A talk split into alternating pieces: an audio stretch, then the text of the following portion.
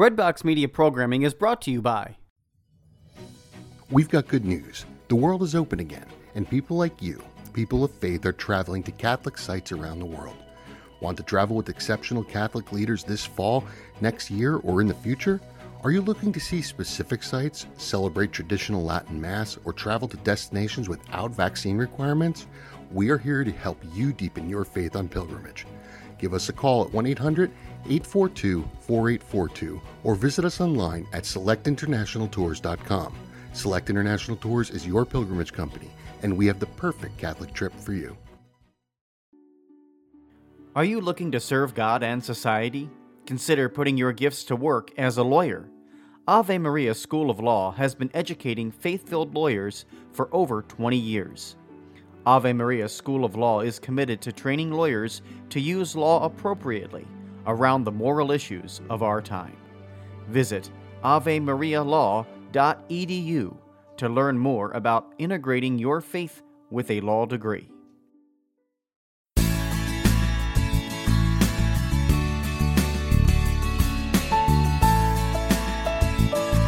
Hello there. Welcome to the program. My name is Gary Zimak. Why don't you come on in and make yourself at home? Merry Christmas. Let me say that to you again. Just a reminder that we are still in the Christmas season, so it's absolutely appropriate and encouraged to say Merry Christmas. We don't want to lose sight of the special season that we are still in.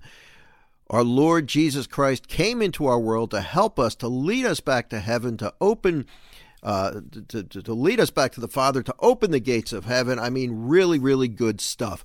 Today, we are going to look at the Mass readings for the feast of the Holy Family of Jesus, Mary, and Joseph. And as such, all the readings that we look at today from the, the Sunday, and this is the Sunday after Christmas, all of these readings are going to have some element of the family in them. So we're going to hear a lot about families today and why the family is important. And of course, we don't want to look, overlook the fact that Jesus, when he came into the world, was born into a family, right? So obviously, the family is important to God. So we're going to talk about that on the program today. Before we go any further, we're going to start with prayer in a minute.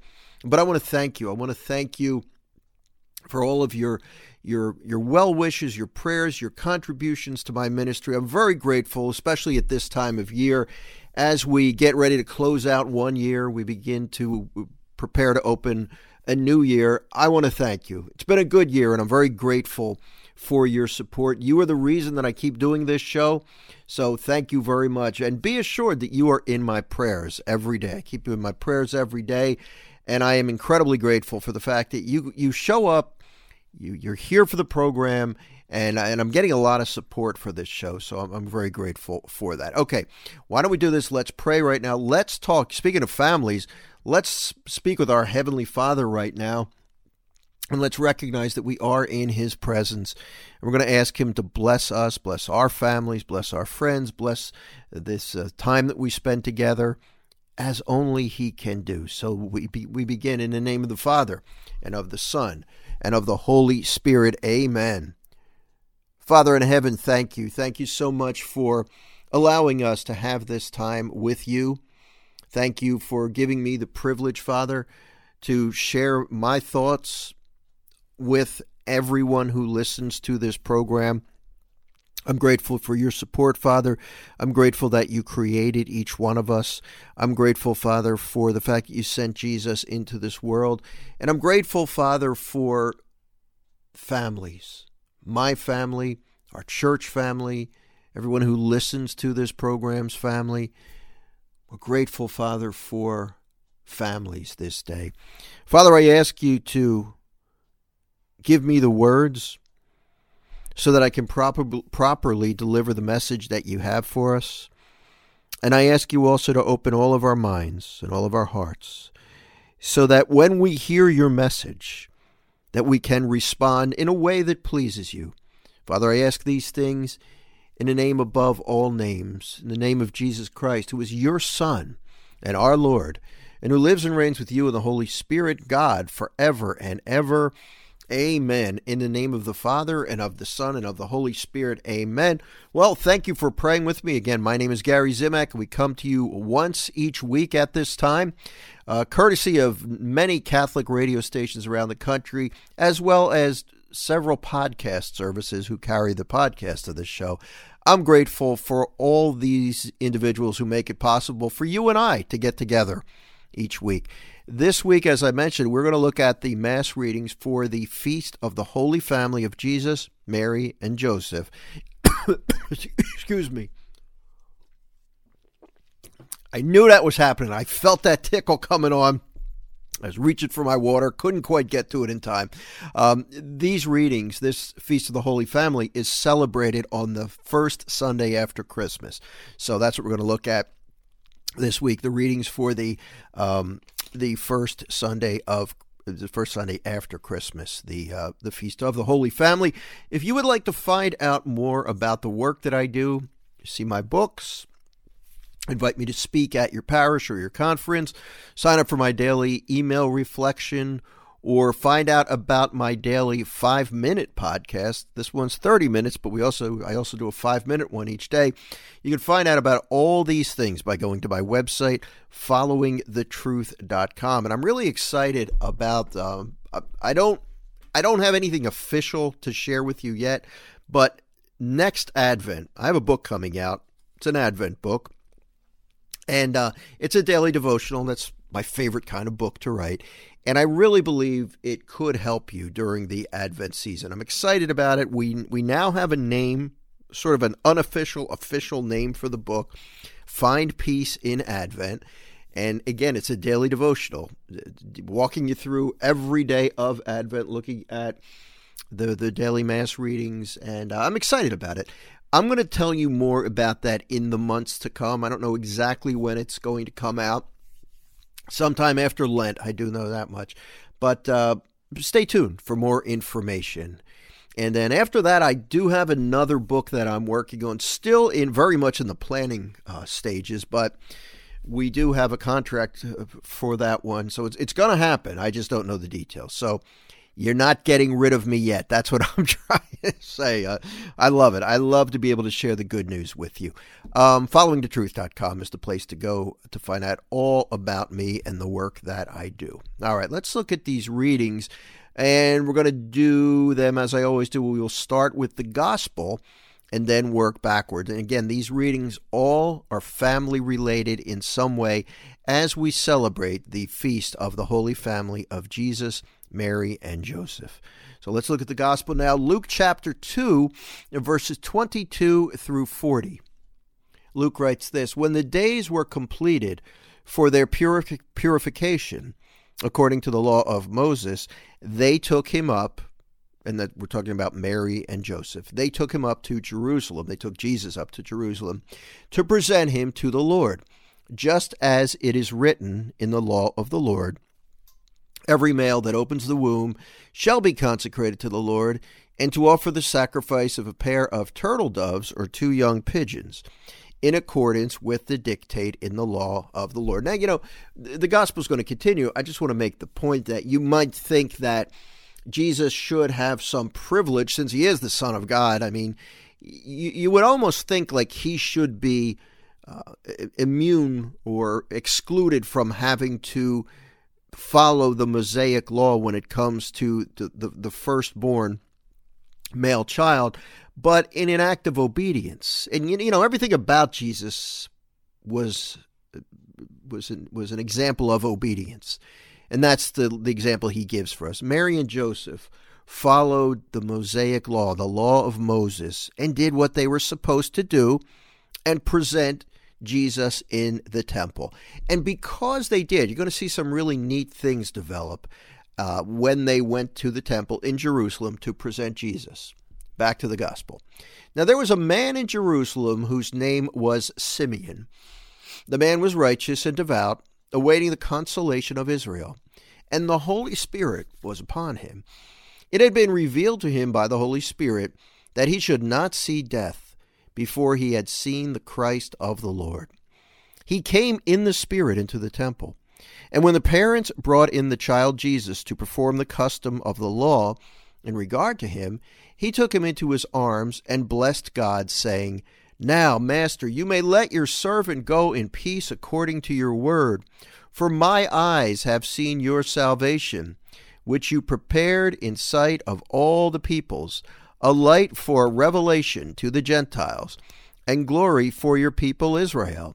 The child's father and mother were amazed at what was said about him. And Simeon blessed them and said to Mary his mother, Behold, this child is destined for the fall and rise of many in Israel, and to be a sign that will be contradicted. And you yourself, you yourself, a sword will pierce, so that the thoughts of many hearts may be revealed. There was also a prophetess, Anna, the daughter of Phanuel, of the tribe of Asher. She was advanced in years, having lived seven years with her husband after her marriage, and then as a widow until she was 84. She never left the temple. Um, she never left the temple, I'm sorry, but worshiped night and day with fasting and prayer. And coming forward at that very time, she gave thanks to God and spoke about the child to all who were, redate, who were awaiting the redemption of Jerusalem. When they had fulfilled all the prescriptions of the law of the Lord, they returned to Galilee. That's Jesus, Mary, and Joseph, to their own town of Nazareth. Nazareth. The child grew and became strong, filled with wisdom, and the favor of God was upon him. Now, we see in this gospel, again, some really neat things taking place, all because Mary and Joseph followed the law of Moses and took Jesus to the temple. They didn't want an exclusion. They weren't looking to be treated as privileged characters in any way. They were following the law of Moses, which would have been God's will for them. And I really think there's an important lesson in here for us. What happened? What good came out of them following the law? Well, for one thing, we see the story of this man, Simeon, a righteous man, a devout man he's awaiting the consolation of Israel. So he is someone who's expecting the Messiah. He's expecting the arrival of the Messiah. And the Holy Spirit, in communicating with Simeon, revealed that he will not die before he had seen the Christ of the Lord, the Messiah, Jesus. That was a special revelation of the Holy Spirit to Simeon. So what happened? He came in the Spirit into the temple. So Mary and Joseph are following God's will. Simeon is listening to the Holy Spirit and he goes to the temple. And then the parents bring in Jesus. Simeon takes the child in his arms and blesses God because he's thrilled about this. He was told, Simeon was told, that you will not die before you see the Messiah. This was a big deal. Simeon was one of many people waiting and waiting for the arrival of the Savior. And then Simeon was so grateful when he saw the child. Remember, a lot of people who knew the Messiah was coming didn't recognize Jesus as the Messiah. They weren't open to it. But Simeon, on the other hand, being very obedient, open, open to God's will, gets to see, not only see, but hold the Messiah and then he speaks to the Lord, saying, Now, Master, you may let your servant go in peace, according to your word. For my eyes have seen your salvation. Look how grateful he is that he got to see with his own eyes the Messiah, which you prepared in sight for all the peoples, a light for revelation to the Gentiles, and glory for your people Israel. Recognizing, I mean, Simeon obviously is inspired by the Holy Spirit to realize that the Messiah is not just to be for the Jewish people, but for the Gentiles as well. And then what happened? Now, so Simeon is blessed by following God's will and going to the temple. Mary and Joseph follow God's will. They get to bless Simeon by their presence and the presence of Jesus. And then what happens? Simeon speaks to Mary, telling her that this child is destined for the fall and rise of many in Israel, and to be a sign that will be contradicted. In other words, Jesus is going to make a difference. He's going to change a lot of lives. And then he speaks to Mary. Simeon speaks to Mary, saying that she's going to have to suffer. You yourself, a sword will pierce, so that the thoughts of many hearts may be revealed. So God is speaking through Simeon, who's there because he followed the Holy Spirit, to Mary, who's there because she and Joseph were following the law of Moses and therefore doing God's will. So Mary is getting a message from Simeon letting her know that there's going to be suffering in her life. And this is beautiful to see how God speaks oftentimes to us through other people. And then we see Anna, the prophetess, also in the temple. She never left the temple. So this is a very holy, devout, righteous woman she worshiped night and day with fasting and prayer, and she gave thanks to God because she's also getting to see the Messiah. And she spoke about the child to all who were awaiting the redemption of Jerusalem. So Anna got a boost by seeing Jesus, and that inspired her to continue sharing about him to others. Because remember, a lot of people Many, many people rejected Jesus. They didn't believe he was the Messiah. They weren't willing to listen to him. So somebody like Anna, who is endorsing Jesus, who's letting people know that he's the real deal, she is evangelizing. She is sharing the good news. And all of this happens because of some people, Mary and Joseph and Simeon and Anna, obeyed the will of God and went to the temple for various different reasons. They're all there. And God works through them. And ultimately, He is working through that family unit of Mary and Jesus and Joseph to do His work in the world. He's doing His work through the family. Let's look at the first reading now. And again, remember, these readings were for the feast of the Holy Family of Jesus, Mary, and Joseph. First reading is Genesis chapter 15, and it begins in verse 1. The word of the Lord came to Abram in a vision, saying, Fear not, Abram, I am your shield. I will make your reward very great. But Abram said, O Lord God, what good will your gifts be if I keep on being childless and have as my heir the steward of my house, Eliezer? Abram continued, See, you have given me no offspring. Now here we have a man, Abram, who would be who would go on to be named Abraham, who didn't have children. He's waiting for an offspring. And he says, he he talks to the Lord and says, You've given me no offspring. And so therefore one of my servants will be my heir. Then the word of the Lord came to him. The Lord speaks to Abram, and he says, No, that one shall not be your heir, your own issue shall be your heir. Even though Abram and his wife Sarah were elderly, God said, You will have a child. Then the word of the Lord came to Abram, and he said, He took him outside and said, Look up at the sky and count the stars if you can. Just so, he added, shall your descendants be. Abram put his faith in the Lord who credited it to him as an act of righteousness. So Abram believed what the Lord said that he would have his own child. He and Sarah would have their own offspring. And he would have many descendants. But it required faith for Abram to believe this. And the Lord took note of Sarah as he had said he would. He did for her as he promised.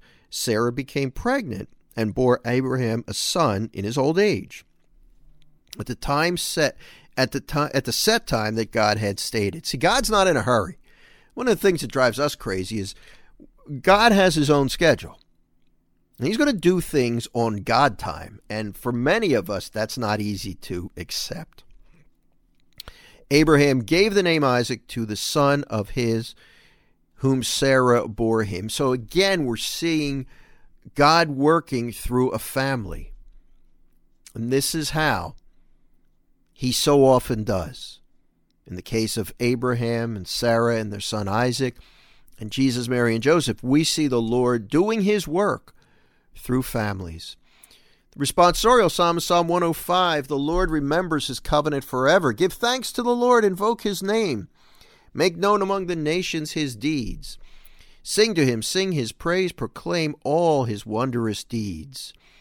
Glory in his holy name. Rejoice, O hearts that seek the Lord. Look to the Lord in his strength. Constantly seek his face. You descendants of Abraham, his servants, sons of Jacob, his chosen ones. He, the Lord, is our God. Throughout the earth, his judgments prevail. And of course, you see that reference to the descendants of Abraham, his family, his extended family, which is the promise that God made to Abraham that he would have numerous descendants. And it, it didn't look good because Abraham was getting older and older. But God came through. Back to the psalm, he remembers forever his covenant, which he made binding for a thousand generations, which he entered into with Abraham, and by his oath to Isaac. The Lord remembers his covenant forever. Now, we're going to see, now remember, the story of Abraham, known initially as Abram, was that God wanted to create a people for himself. And in order to do that, to create a family, if you will, and in order to do that, he called Abraham. And he said, Abraham, come on, I need you to go with me. So Abraham went with God. And this was the beginning. Abraham was really one of our early fathers. And when we look at our fathers in faith, when we look at our own lives as members of the church or part of the family of God, we can credit Abraham who initially, just like we saw in the gospel, with all these people, Joseph and Mary and Simeon and Anna going to the temple, following God's will, we see Abraham being called and following and trusting God, choosing to believe him. And as a result, God worked through this family of Abraham and Sarah and Isaac.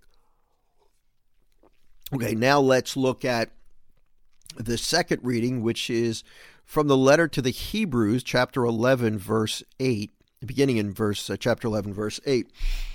Brothers, and, and I really like this. This is really uh, sums up the story of the trust and the faith that Abraham had in God, even though things did not look good on the surface. Didn't look good like the God was going to really come through uh, on his promise, but he did. And I think for you and me, this is a reminder for us. It's something good to remember that oftentimes in our lives, it doesn't look like God's going to come through. You ever been in that type of situation? Things look really ugly, or it looks like you're in an impossible situation. But this is what faith is all about. Faith calls us to trust, to choose to trust God, to place our trust in Him, even when our own reason and our own eyes and our own senses are saying, I don't know, this is a long shot, but we remember that God can do all things. So, this second reading, brothers and sisters, by faith Abraham obeyed, which is the obedience we saw in the gospel with Mary and Joseph, Simeon, Anna, all going to the temple when they knew God was calling them to go to the temple. And Abraham did the same thing. We, we see that throughout his life. And in this reading, we, we hear by faith, Abraham obeyed when he was called to go out to a place that he was to receive as an inheritance. He went out, not knowing where he was to go. By faith, he received power to generate, even though he was past the normal age. And Sarah herself was sterile, for he thought that the one who had made the promise was trustworthy. Abraham believed the God who made the promise to him that he would have an heir was trustworthy. That's what faith does. Faith enables us to believe in God that what he is saying is true. Even when our reason, our human reason, might tell us otherwise. You know, it doesn't look good, but God said it, so it must be true. So it was that there came forth from one man, himself as good as dead, because Abraham was so old, descendants as numerous as the stars in the sky and as countless as the sands on the seashore. By faith, Abraham, when put to the test, offered up Isaac, for he who had received the promises was ready to offer his only son, of whom it was said, Through Isaac, descendants shall bear your name. He reasoned that God was able to raise even from the dead, and he received Isaac back as a symbol. Now, you know, many times we hear this crazy story of Abraham and Isaac, and the Lord asks Abraham to sacrifice his, his son, this promised son who was the link between Abraham and all these descendants that were promised to him. I mean, you know, you got to remember, Abraham's 100 years old. He has a son finally in his old age, and now God says, I need you to sacrifice him. But here, in this is so good. In the letter to the Hebrews, we get a look into why Abraham was able to do that. You know, sometimes we think, wow, that's so that's so nasty and that's so cold that Abraham was ready to sacrifice his son. This is why he did it. He reasoned that God was able to raise even from the dead and that he received Isaac back as a symbol. Abraham figured, well, God's telling me to sacrifice my son, then therefore he's going to somehow raise him from the dead. I'm going to do what God said. What incredible obedience, incredible faith. And obviously, that's a strong example for us. It's also what's known as a, um, a we, we see, when we look at that, we see in Abraham's action, this is known as a biblical type of something, it, it, looking forward to something that would have sort of a, mess, a messianic prophecy of what would happen in the future when God would raise up his son Jesus from the dead. So we see a, a, foreshadowing of that in the story of Abraham and Isaac. But throughout these readings today, as we look at all these readings, we see an example of how God works in the family. And therefore, if you are a part of the family, you know, even if you don't have your own biological family, you are certainly are part of a family. Um, you were born into a family, you know, even if you were adopted, you still have birth parents. But we all come from a family, and also we have great opportunities to love God in within the structure of the family. So primarily I spend a lot of time with my wife and my daughters. I can really love God by loving them. I get the chance to grow in virtue. I get the chance to love as God loves. I get the chance to really be godlike in my family. Do I always do it? Absolutely not. I mess up a lot, but we have this opportunity. And as a family unit, we're an example of the Trinity, Father, Son, and Holy Spirit. We also can be an example of the Holy Family of Jesus, Mary, and Joseph. Thank you so much for listening to the program. I look forward to joining you next week. God bless you.